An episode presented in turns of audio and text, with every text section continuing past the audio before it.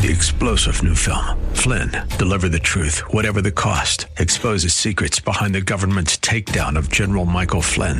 Flynn knew what the intel world had been up to. He ordered the first audit of the use of contractors. This set off alarm bells. He told the truth. He was the most dangerous person for Donald Trump to hire. They had to get rid of Flynn. Flynn, deliver the truth, whatever the cost. Available now. Watch it today. Go to salemnow.com. Salemnow.com. Earl Golden on AM 860, The Answer.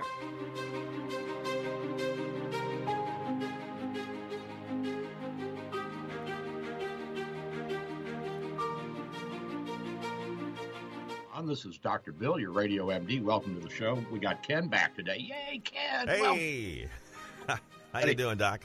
I'm doing good. Hey, guess what I did? I, I pulled the trigger. I, I was going to get that Ford F-150 all electric. You know the uh, the all electric pickup truck, and they're not going to be available for a couple of years. I guess they're short on. Uh, they can manufacture them, but they don't have all the all the parts that they need. I don't know if it's computer chips or batteries or what, but so I was looking around at a, a, one of these SUVs and uh, Hyundai. Did I pronounce it right? Hyundai. Hyundai. I have a Hyundai. You have a Hyundai. Yeah, they have a they have a, an all electric uh, SUV. It's called the Ioniq. I O I O N I Q. And so uh, I called around and I found one coming in April 6th, and I put $500 down to secure that one. So I'm going to get me a new car, first new car since 1996. Oh well, you're way overdue then. Yes, I'm way overdue. Even the wife said she was at first. She was like, "You don't need a new car," and then she said, "Well, you know, you haven't had one for 25." it's an electric SUV. Yeah, it's all electric. You have, you have a charger station at your uh, place? Well, I can put one in. That's easy. But they, you know, they have them at the hospital. They have two charging stations or three charging stations at the hospital that I think Duke put in just for uh, just for uh, PR, and and so you can pull into the doctor's parking lot and plug your car in. It's pretty cool. Excellent. Well, good luck. I'll be uh, I'll be watching. Absolutely. You know, the one wild card I didn't count on in this whole Ukrainian thing is the Ukrainians. I mean, my gosh, they're driving the Russians back. They're they're driving them back from Kiev or Kiev, however you pronounce it. They are incredible, aren't they? I really am impressed with the Ukrainians. Yeah. I, you know, it just it's a head scratcher. Who would have thunk it? Let's put them in NATO. We could use fighters like that, you know. Uh, yeah, well, that'll really get the Russians. That'll get their dander up. Well, so did Joe yesterday, apparently. But he finally yeah. said something I agree with. Yeah, he did. He go ahead and tell us what he said. he said Putin's got to go. Yeah, he does, and that's sort of a, a shot across the bow, you know. And then, meanwhile, the Chinese are saying we're imperialistic and warmongers and we started the war in the Ukraine and we're keeping it going because we're making big money and our our military supplies and hardware, our exports of uh, military equipment increased 16 or 17 percent last year.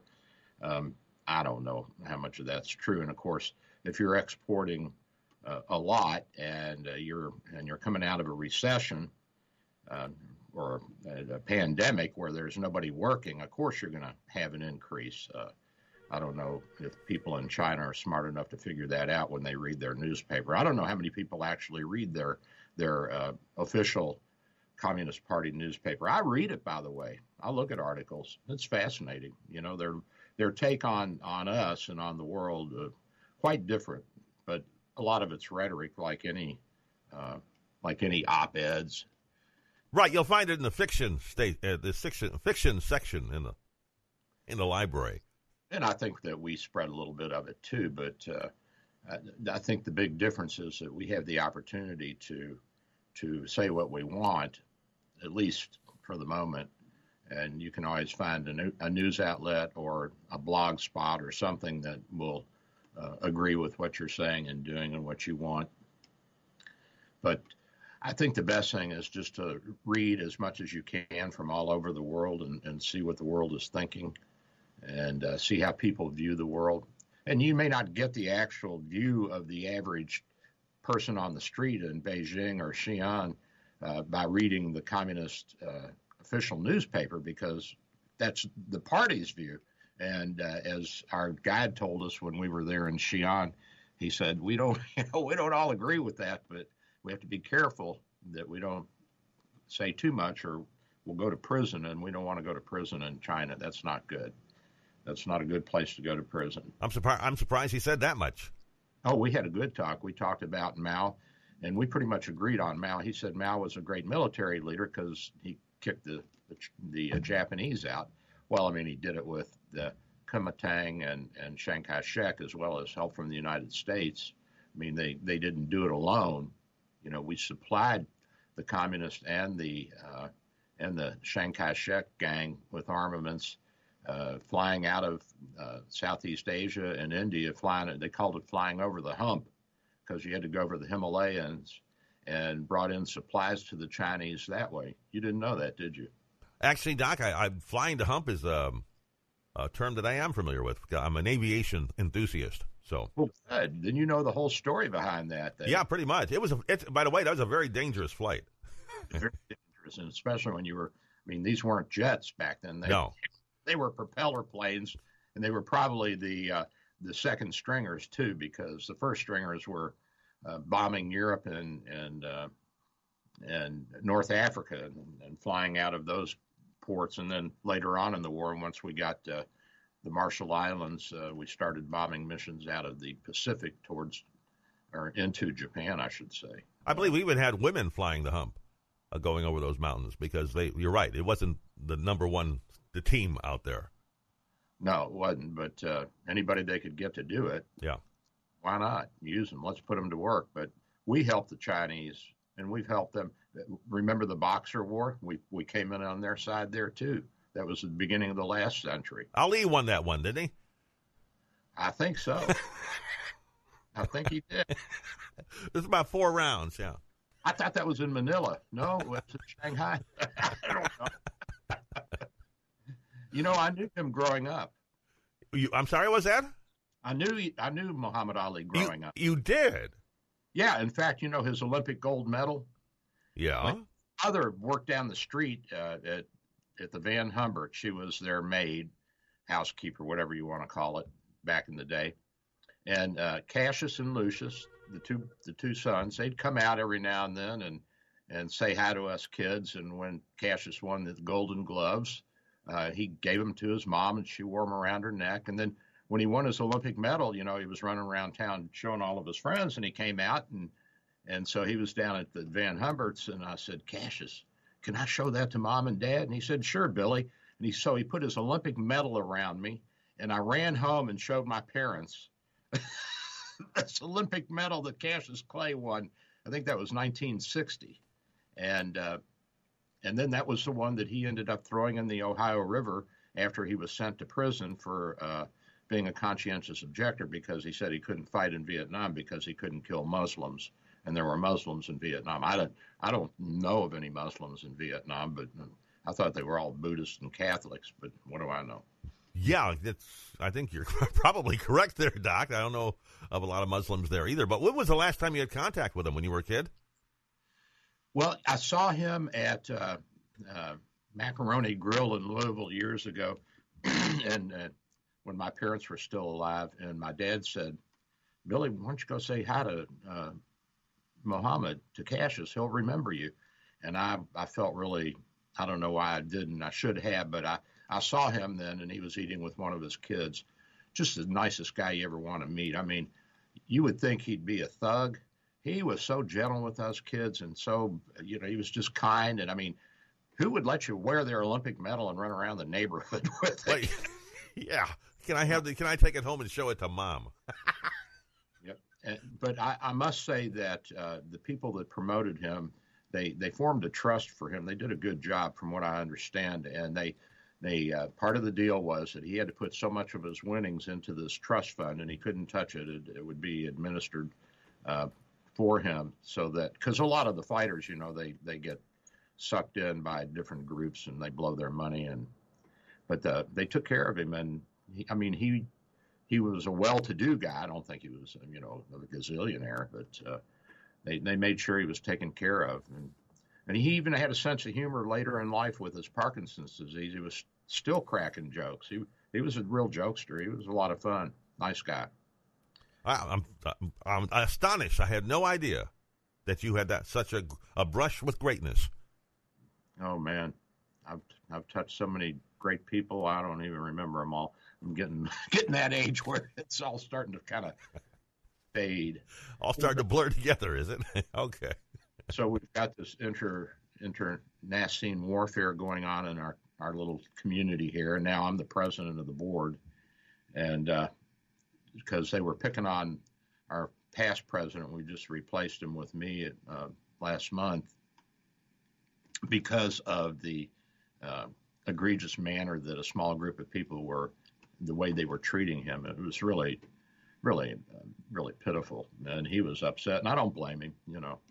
So we we uh, consulted with the the three the majority members of the board, and we decided it'd be best to make me president. So, so then I had to put on uh, a dog and pony thing and do a slideshow for the uh, community about Robert's Rules of Orders and what harassment was under Florida state laws and you know all those different kinds of things that were necessary to try and cool things down and and I talked about the economics because uh, some of the people small group are yelling about we don't have enough money in our reserve fund and if you don't know what a reserve fund is when you have a, a homeowners association uh, you can have two accounts. You can have an operating fund, which is the day-to-day stuff like you know getting the yards mowed and uh, touching up things and replacing minor stuff, and you know just day-to-day upkeep. And then you have a reserve fund, uh, which is like a capital account. Those are things that are, in a corporation would be depreciable if it were for profit. Of course, we're nonprofit, so uh, you don't really depreciate anything, but you do have to factor in the lifespan of, say, the roofs. Say it's you know, 30 years for the roofs. So you have to have enough money at the end of 30 years to replace all the roofs. Well, of course, it's not going to be all at once. It'll be, you know, it'll be a, a staged event, but you still have to have that built into your reserve plan. So part of our homeowners dues fees go every month go to the reserve account. And so now we've got people yelling and screaming that we're misusing the reserve account because we had to repair some roofs and you know roof tiles are at least 10 years of use you get out of them. So that's a depreciable item. That's a capital item. And so then I had to put that on. And then people are saying, well, you're only putting 3% in for inflation and the building costs are higher than that. And we're, you know, we're at six and a half percent inflation now, which is true for this year, but this is, this is an unusual situation. Will it last? That's the question. And we've talked about that, Ken, you know, about the possibility of stagflation and uh, it looks like the feds are starting to tighten up a little bit. But the average uh, long term construction cost of inflation over the past uh, 20 to 30 years It's been running at about 3.5%. So we may need to increase our reserve funds a little bit. And of course, you put your checking in, account in a, you know in a small account, a small interest bearing account. And I say small interest bearing, I mean right now, as you know, the interest rates are less than one percent that you're getting on your on your money, and money market accounts aren't much better. And I thought we would uh, have a historically about a one percent um, interest on our on our accounts that we have, and it looks like we really don't. And so one of our residents uh, assailed me by email, and he may be right, Ken. We may need to increase things a little bit. And uh, I was thinking, I don't know if, if, if if it's any good or not, I don't really know much about the bond market, but the municipal bond funds, they look like they're paying a little bit more uh, than money market funds, you know, two to three percent maybe. Not not in this cycle here because the interest rates have been so low that the munis haven't been able to ask for anything. You know, like like the Treasury bills, they're not paying anything either. Just up the association fees. Well, you can up them a little bit, but eh, we got a lot of people that are living on fixed income here. You know, oh, that's true. Yeah, older people, so we have to be careful. And we just we got the fees down. I think we came down twenty or thirty dollars a month this year because we cut our operating expenses by. We replaced the uh, the we have four fountains. Actually, we put in one, two, three, four, five, six. We had four, and we've put in six new fountains and we've gone from three horsepower to half a horsepower, and of course they're more efficient.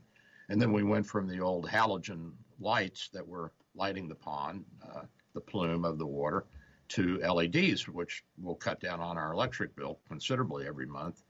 And then we replaced all of our um, landscaping. We were doing uh, annuals, you know, sort of three times a year they'd come out and plant something new, which of course they they charge you, you know, and it's thousands of dollars every time they do that because it's a big piece of property with 32, I mean, with 62 homes and you know, probably 30 acres here, 20 acres, 30 acres. It's a lot of landscaping. So we put in perennials, which is going to cut our bills down another six thousand dollars, seven thousand dollars a year. So we we've we've factored in, and there's a small group of people that are that are they just hate hate hate the ex-president, and now they're focusing on me.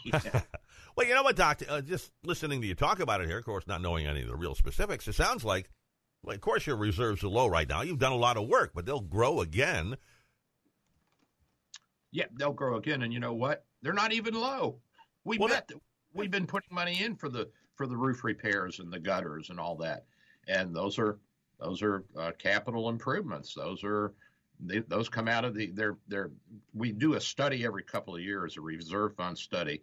A company called Felton Insurance uh, Adjusters do that and they come in and how they do that is they they give you the list of what they have done in the past and they say any additions or subtractions and so you say well yeah we had to put in uh, a new a new sewer drain over on by pond three because there was a sinkhole there then you put that in and the cost of it and then they factor that in and they say well to replace that in 30 years it's going to cost you you know $5000 so you're going to have to put an extra you know 5,000 divided by 30 divided by 12 divided by 62 plus 3 or 4 percent for inflation. And, you know, it's going to be a buck or two more a month.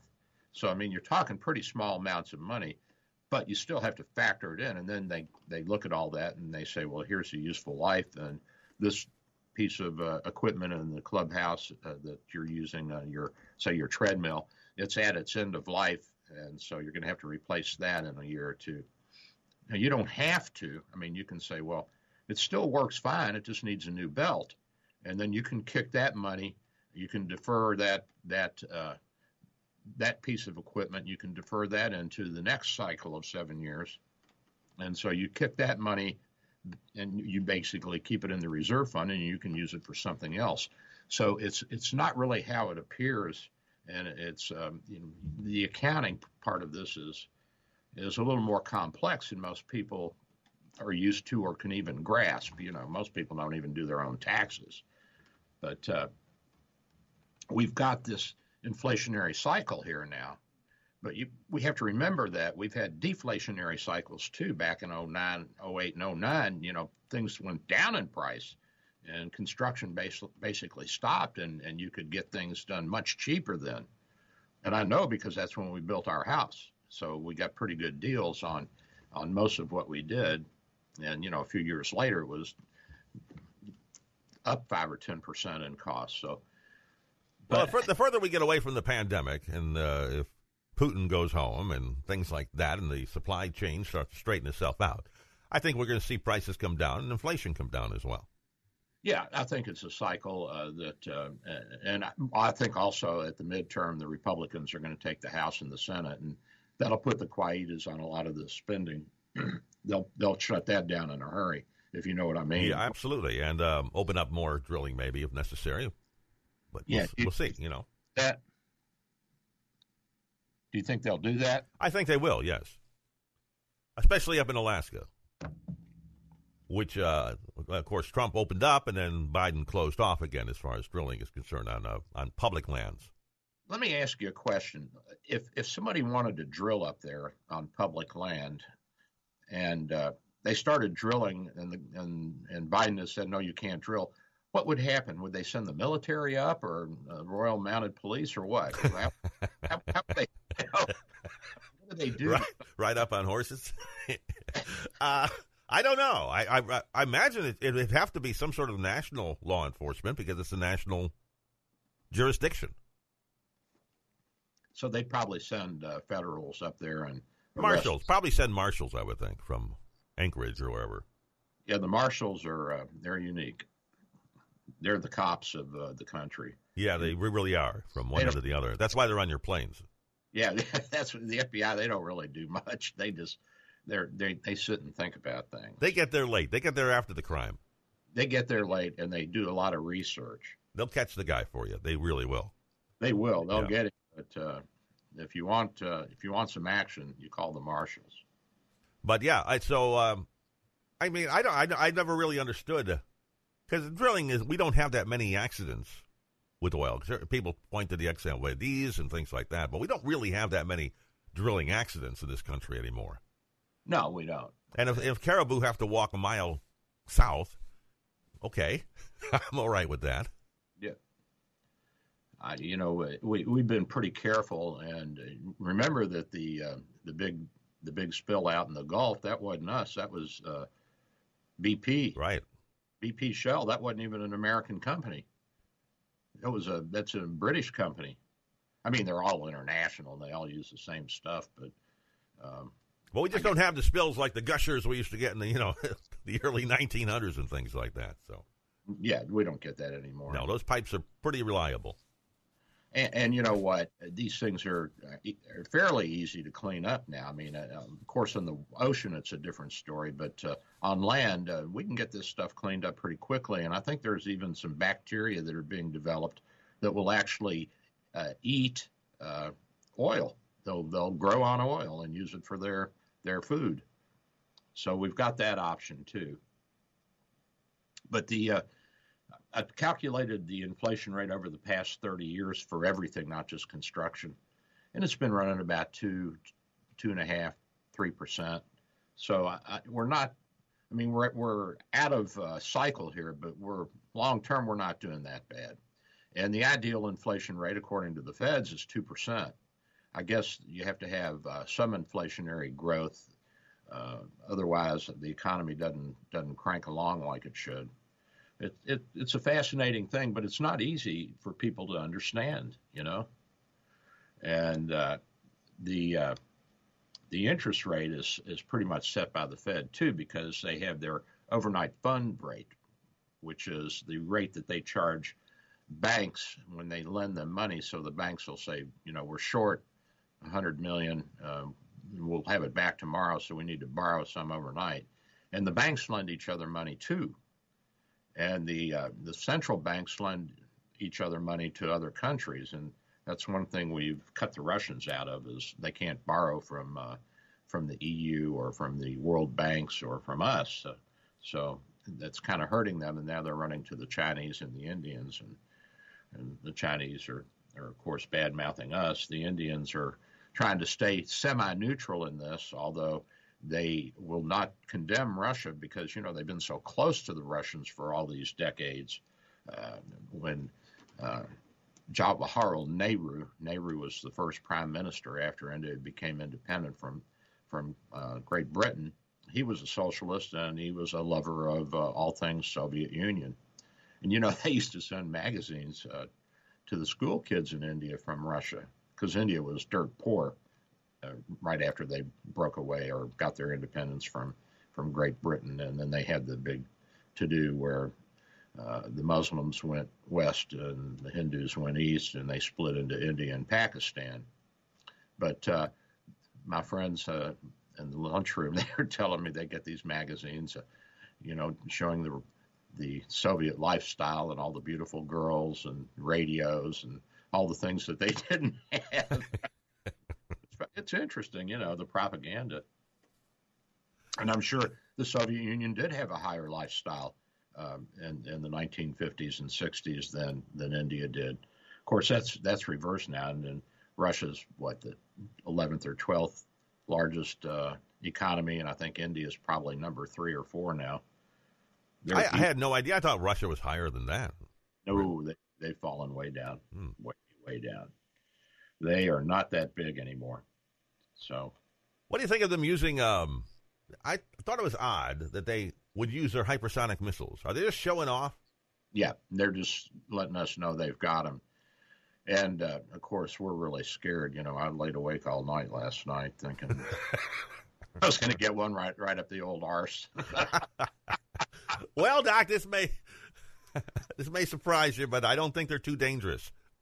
Well, you know what? Um, you're going to have to have something that can carry at least a 2,000 pound warhead. And uh, even that is not a huge warhead anymore. I mean, those are the size of, of the bigger bombs that we dropped during World War II. And that's back when houses were basically uh, sticks. And in St. Petersburg, we're mostly, almost all the houses here, or at least the older ones, are block. So I'm sure they'll come down if you're within, you know, 100 yards, but you'd have to drop a whole lot of those. And I would imagine that they're not cheap to make. Well, that's why I'm surprised they used them because they they probably are the most expensive missile they make. So why waste them, especially if you're this close, possibly to a war with NATO? I think just to you know to let them know. I, I, That's why I'm think, saying they're just showing off, aren't they? I don't think they're really thinking straight. I don't think they have that uh, uh, military uh, intellect that the West has, and I think they've proven that over the centuries because they they've taken a lot of empty tundra, you know, and they've they've conquered uh, some sparsely populated uh, Muslim countries, you know, the stands, and uh, but they they really haven't, at least for the past 100 150 years, they really haven't taken anything major. They you know they had Poland and the and the Eastern European countries under their umbrella for a while, but I mean that was pretty short lived, and they really didn't have full control of of the Soviet states and of their Warsaw Pact, you know. And, and I think that if we had gone to war with with the Warsaw Pact, you would have seen most most of the soldiers come to our side. You know, like like we saw in Iraq, where the conscripts they threw their guns down. They were begging for food and water. You're absolutely right, Doc. I think if we would have gone into Russia after World War II immediately, everybody would have been on our side. Yeah. Yeah, but uh, the world was sick of war, and Russia helped us win that. So, I mean, we we did owe them something, and we don't want the Russians to think that we want to conquer them. I mean, no, we, don't. We don't want to. We don't want to. We can barely control this country. and you know, the Chinese, the daily, their daily newspaper, the Communist Party newspaper, uh, is saying things like, you know, the imperialist United States is trying to hem the Russians in. Hem them in from what? I mean, what, what, you want to let them take back over the, the Eastern European countries? I, I don't think so. that was the whole idea of the of the Cold War, which, by the way, we won. Um, no thanks to Kennedy, by the way. He prolonged it a thirty another thirty years. well, he almost ended it for everybody. You know, the, the world. I'm talking about we, that. That that Cuban crisis was pretty close to the edge. the the Russians would have backed down. They couldn't have. They they they probably couldn't even have gotten a accurately gotten a missile over here. So the place to be if uh, if you're if you're being shot at by the Russians is right in the line of fire. They'll probably miss. you remember all the Scud missiles they sold to Iraq? Oh yeah. they were about 20 or 30 miles off, and uh, I guess that was supposed to be. And then, then there are two T-72 tanks that they sold the Iraqis, and I think we swept them all off the field in a couple of days. Yeah, they were hand cranked. They had to actually turn a, a wheel inside to get the turret to move around. Oh my God! Yeah, I know they were fighting World War II. Hey, listen, Doc, it's almost time for a break. But before we go, how about a question? Yeah, We haven't done this for a couple of weeks now. I know. Joe didn't do it. He he was blabbing away last week. I love him, but God, he can go on and on. So here's today's question. Now, and by the way, the prize is two. Uh, it's still two, right? We're still giving away two. two. That's a two, baby. Two Dr. Bill, your Radio MD coffee mugs for the 1st They're- person. They're beautiful, too. They really are. For the first person who can answer the following question, and it always deals with a subject we talked about in the first half of the show. So if you've been listening, you know the answer. And the first one with the correct answer at 877 969 8600 will win the two coffee mugs. Here is your question for today.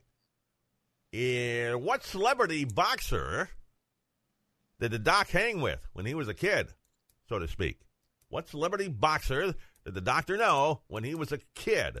First correct caller at 877 969 8600 wins the two Dr. Bill, your Radio MD coffee mugs. So call now.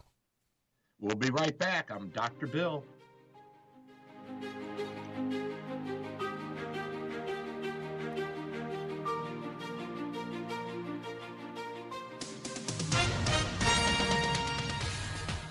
With SRN News, I'm Michael Harrington in Washington. French President Emmanuel Macron is distancing himself from President Biden's comments that Vladimir Putin, quote, cannot remain in power. He is urging efforts to de escalate tensions. Macron, who has spoken several times to the Russian president in so far unsuccessful peacemaking efforts, is due to speak again with Putin today or tomorrow. He says, quote, we should be factual and do everything so that the situation doesn't get out of control. Secretary of State Antony Blinken is trying to soothe the fears of Israel and its Gulf Arab allies ahead of possible renewal of global powers' international nuclear deal with Iran. Blinken making comments early today before joining his counterparts from Israel and four Arab countries for a special gathering where the Iran negotiations are expected to top the agenda. President Trump took the U.S. out of that. This is SRN News. Dr. Bill for Bay Area Medical, located at 6399 38th Avenue North in St. Pete. 727 384 6411. 727 384 6411. Full service clinic with x ray, heart imaging, ultrasound, stress testing, and minor surgery. We provide quality health care in a warm and friendly atmosphere. We are multilingual, well trained, and certified. Most American insurance and new patients accepted. Bay Area Medical, home of can care, 727 384 6411. 727 384 6411. Dr. Bill here. With social distancing and sheltering in place, telemedicine is here. Bay Area Medical Home of Can Care Clinic offers telemedicine for new and established patients. You can see me without an in-office visit. Schedule an appointment at 727 384 6411. 727 384 6411. When it's time for your appointment, type this web address into your cell phone or computer web browser, doxy.me forward slash Bay Area Med. A cell phone works well and is all you really need. For computers, you need a web camera and speakers. We'll give you this address when you call for your appointment. We accept most insurances and travel insurances. Canadians and visitors, please call your travel insurance company for an authorization number prior to the visit. Copays and deductibles apply. Self-pay rates are available. Just ask. We accept credit cards, PayPal, and Stripe. 727-384-6411. 727-384-6411. Dr. Bill here. My friends at St. Pete MRI and Sleep Diagnostics are your best choice for state-of-the-art MRI, CT, and sleep studies. Quality unsurpassed. 25 years experience makes St. Pete MRI my go-to imaging center. Self-pay rates are competitive and out-of-pocket cost a fraction of a hospital. Conveniently accessible from both sides of the bay at 750 94th Avenue North, St. Pete, near the Gandy. 727-577-2220, 727-577-2220. This is an important notice to consumers facing $10,000 or more in credit card debt, medical bills, or other unsecured debt. You're not required to pay it all back because there are special programs now in effect that will significantly reduce the amount you will owe if you qualify.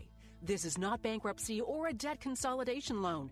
These programs, which the credit card companies like to keep secret, exist to aid American consumers struggling with overwhelming credit card debt by offering tremendous savings and real debt relief. Accredited Debt Relief has established a special hotline for you to call and learn what savings you qualify for. They've helped qualify consumers with over a billion dollars in debt and are A plus rated with the Better Business Bureau. So don't wait. Get the relief you need during these hard economic times. For this free information, call the Accredited Debt Relief Hotline now. Call 800 786 2300. 800 786 2300. That's 800 786 2300. As a former congressman and the ranking member on the Judiciary Committee of the U.S. House of Representatives, Doug Collins knows what it means to fight for what he believes. And on every episode of the Doug Collins podcast, he'll explore all topics from politics to life advice and blend them together for a well rounded discussion that you can use to get the most out of your life. The Doug Collins Podcast. Subscribe today on Apple, Google, Spotify, and at SalemPodcastNetwork.com. AM 860, The Answer. Online at TheAnswerTampa.com. Odyssey. Here is your exclusive AccuWeather forecast. Today, comfortable with lots of sunshine, great outdoor weather, high 79. Clear tonight, low 63. Sunny and nice tomorrow, high 82. Clear tomorrow night, low 62. Sunny Tuesday, high 86. Partly cloudy Tuesday night with a low of 66. Plan with confidence. Download the redesigned AccuWeather app today. That's your AccuWeather forecast. I'm Cheryl Golden on AM 860, The Answer.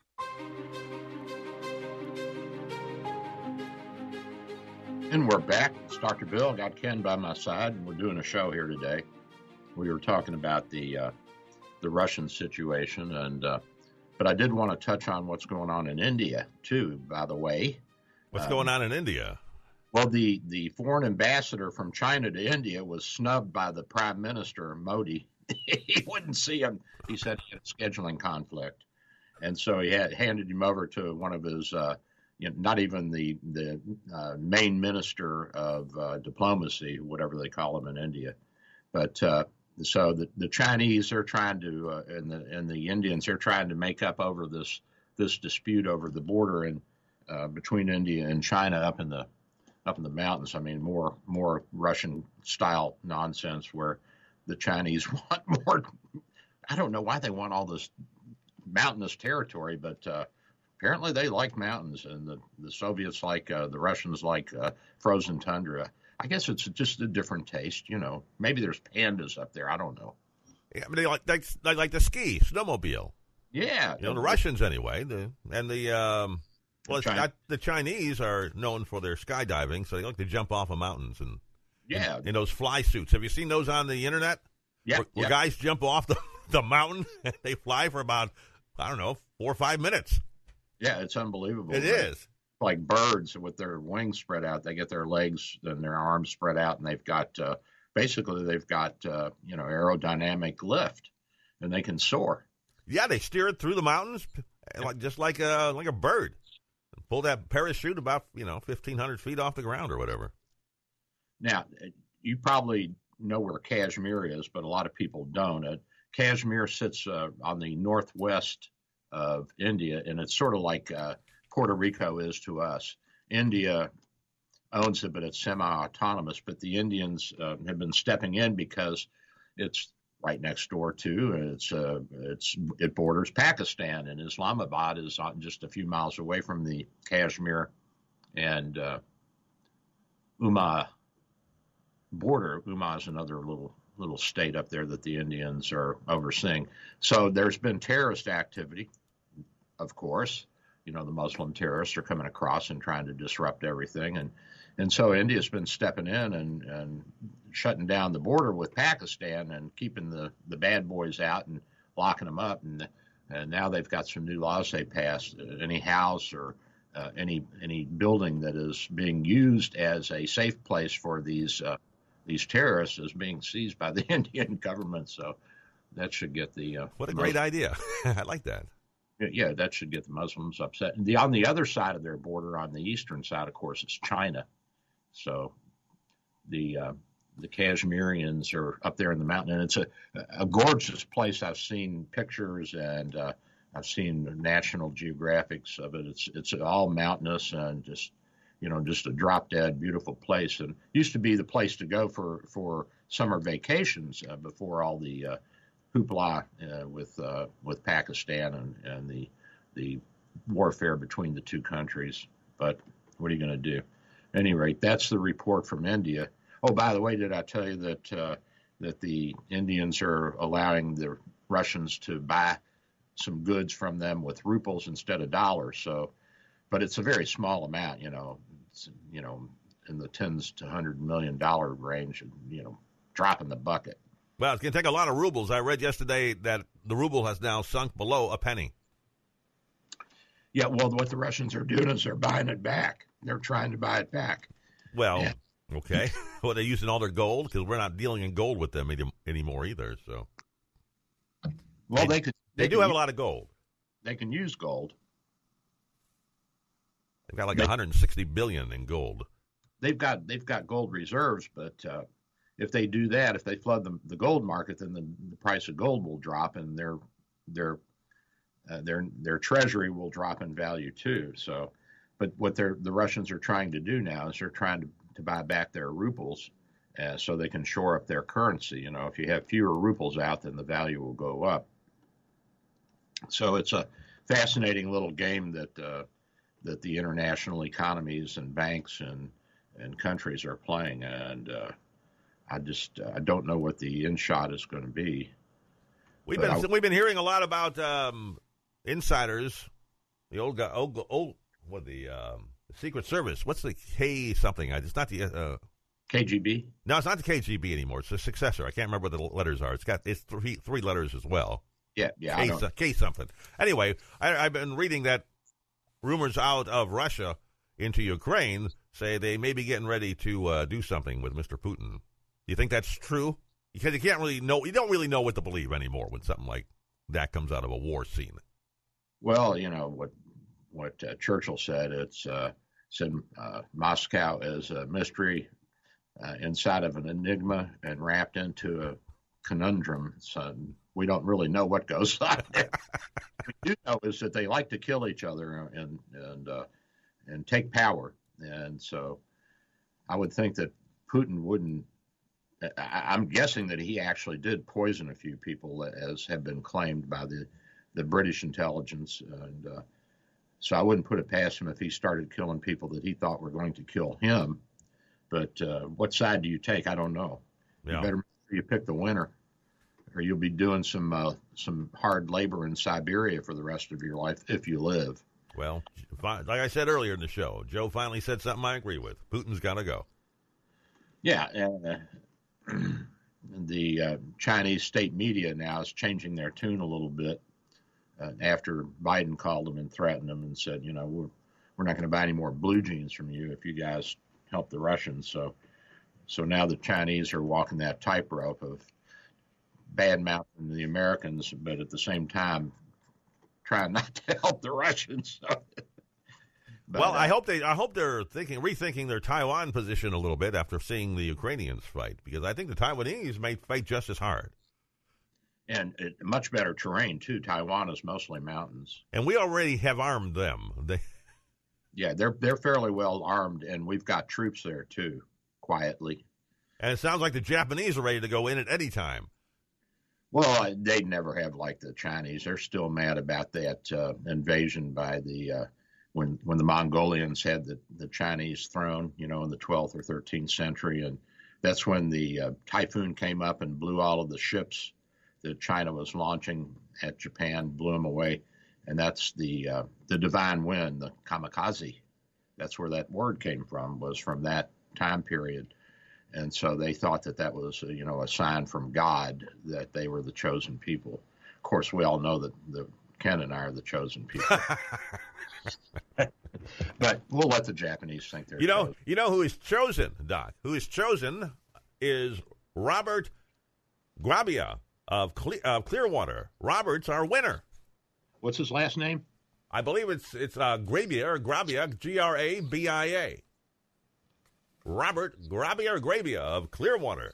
You won two Dr. Bill, your Radio MD coffee mugs because you correctly answered this morning's question, which was what celebrity boxer did um, the doc have contact with on a regular basis, apparently, when he was a kid? He used to sting like a bee and float like a butterfly. His name is Muhammad Ali. There you go.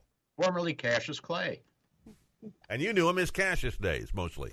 Did I knew him as Cassius and his brother Lucius, his younger brother, and oh, they were they were good looking kids too. I mean, built and in good shape because they were both boxers and athletes. But uh, by the way, you know Joe Frazier. Um, I hung out with some of his family when I lived in Hilton Head. Get out of here! I, I, kid you not. And you know, uh, Ali actually helped they they badmouthed each other in public, but uh, he, actually helped them out. He helped the Frazier's out. He Ali was a good guy, um, and they were mostly shrimpers and farmers. Uh, but uh, I guess Joe was a hell of an athlete, and he he beat Ali. Yeah, I think he won one, and Ali won one. So, oh, those I, were great boxing days. Everybody was tuned in for those. Yeah, you know, it's the, the sports kind of dropped down again, but uh, I guess it's still popular in some areas. Well, you have to pay for it now. You've got to, it's it's not on you know it's not on NBC anymore. No. So.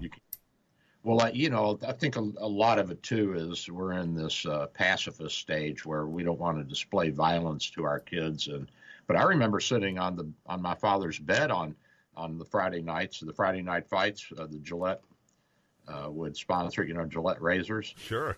And they would sponsor the Friday night fight, and I'd sit on, we'd sit in his room and watch it because, of course, the girls weren't interested. They wanted to go go watch something else, Cinderella. But uh, so he had a little TV in his bedroom, and I got to jump up on the bed with him.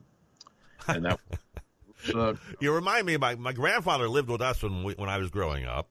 When my grandmother died when uh, she was pretty young, and um, we I used to watch the uh, the wrestling with Grandpa every week. They had live yeah. wrestling on.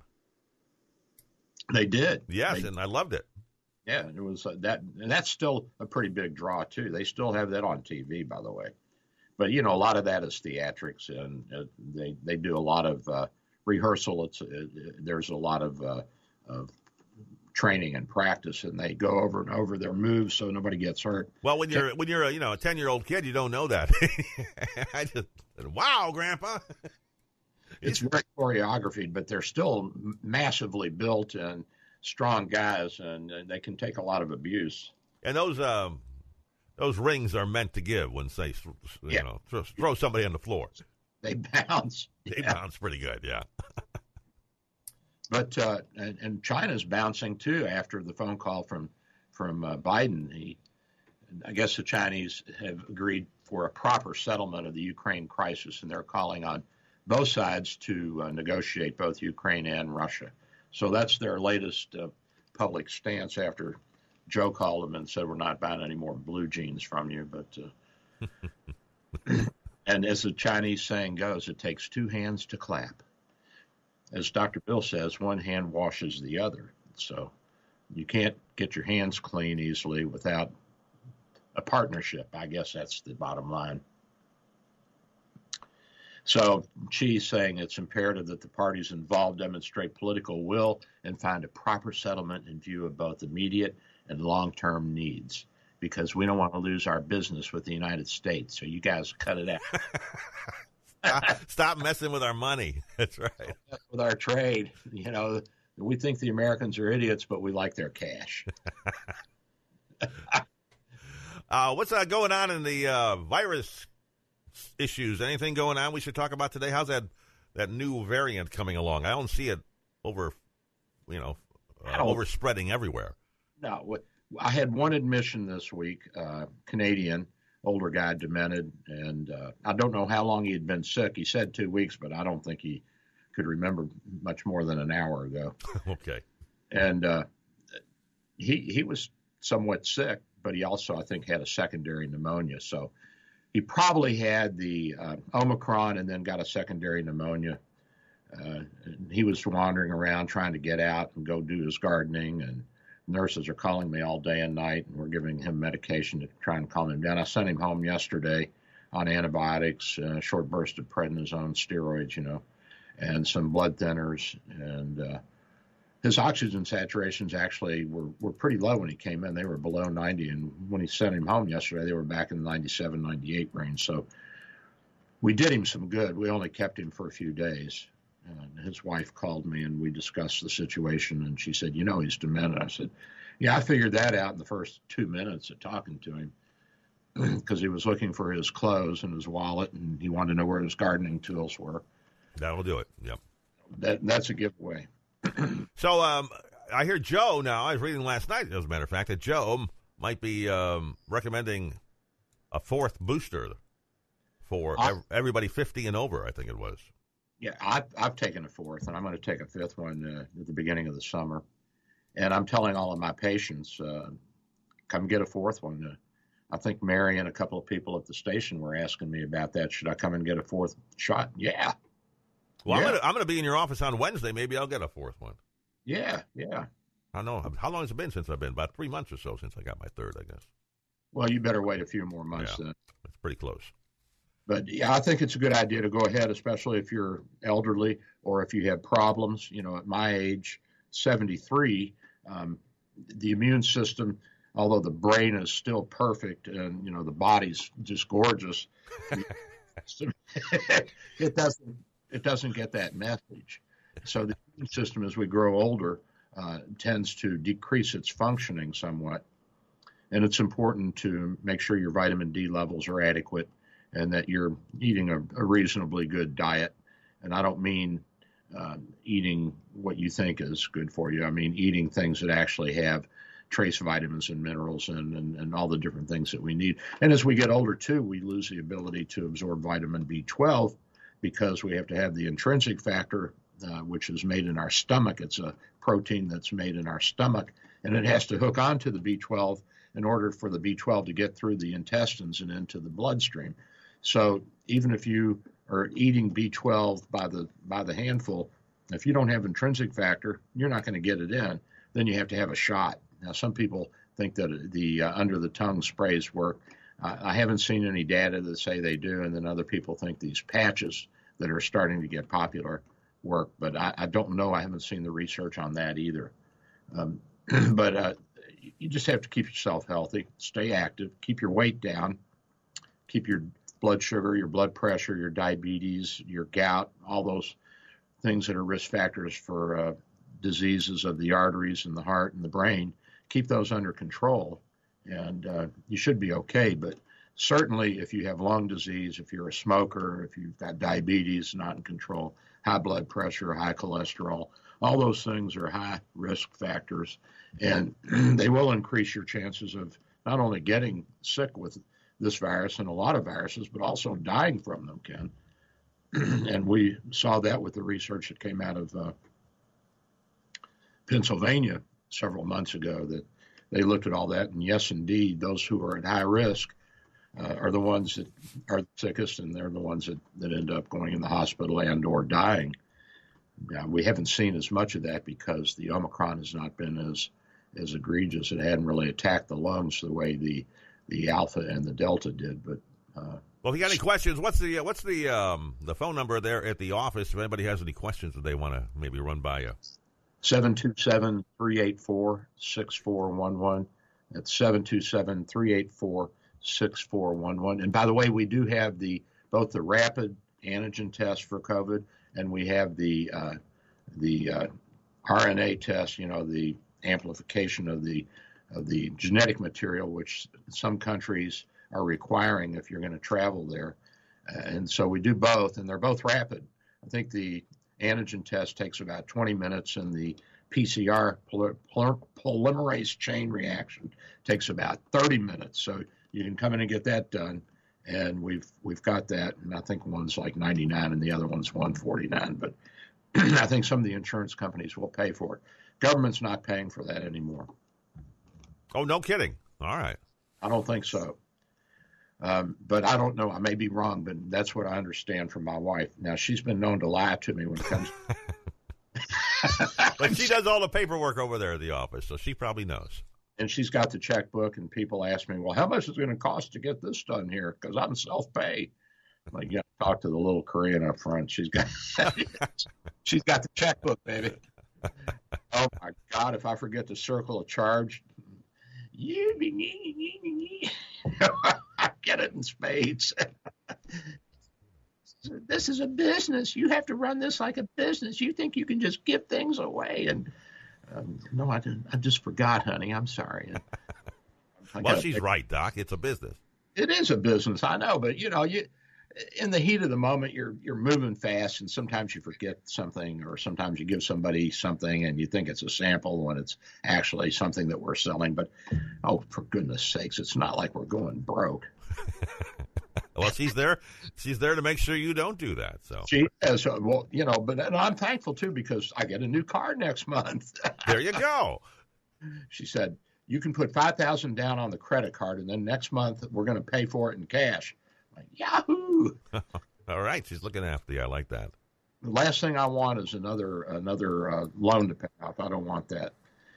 At any rate, we've we got, got about, about one minute left, Doc. If you want to, yeah, we've you guys, we've got the vaccines. We've got, uh, of course, we've got the, uh, the the testing for the COVID. We've got echo. We've got ultrasound. We've got X-ray. We've got we can draw labs. We've got some in-house labs we do. I mean, we've got a full armamentarium of things we can do in the office. We practice non invasive cardiology. Oh, by the way, I'm going to do a procedure at noon today. I'm going to uh, stick the scope down somebody's throat and look at the back of their heart with the ultrasound, and then if it's okay, I'm going to shock them back into a normal rhythm. We're going to put them to sleep first, although people I don't like very much, we wake them up right before we shock them. I wouldn't do that. Doc, we got 15 seconds. Say bye bye, buddy. bye bye, buddy. Love you guys. Thanks for having me today. We'll see you next week. I'm Dr. Bill.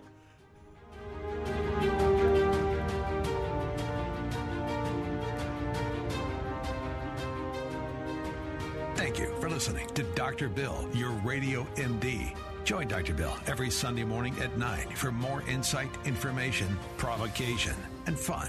Dr. Bill Handelman practices in St. Petersburg, Florida at Bay Area Medical Can Care Clinic, 6399 38th Avenue North. For your convenience, telemedicine appointments are available. Call his office today at 727 384 6411. That's 727 384 6411. Or visit his website at Can Care Clinic.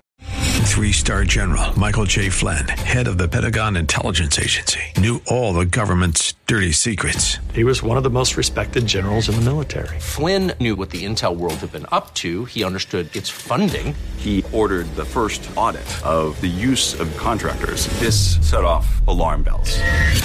The explosive new documentary, Flynn, Deliver the Truth, Whatever the Cost, uncovers the facts behind this scandal. Flynn told the truth. He was the most dangerous person for Donald Trump to hire. I find out the worst enemy that I'm going to face in my life is right here in America. They took my assessment and they wanted me to change it. And I was like, I'm not changing it. They had to get rid of Flynn with in depth interviews, archival footage, and never before seen personal records of the man behind the headlines. I just felt like I was drowning. Flynn, deliver the truth, whatever the cost. Available now. Watch it today. Go to salemnow.com. Salemnow.com.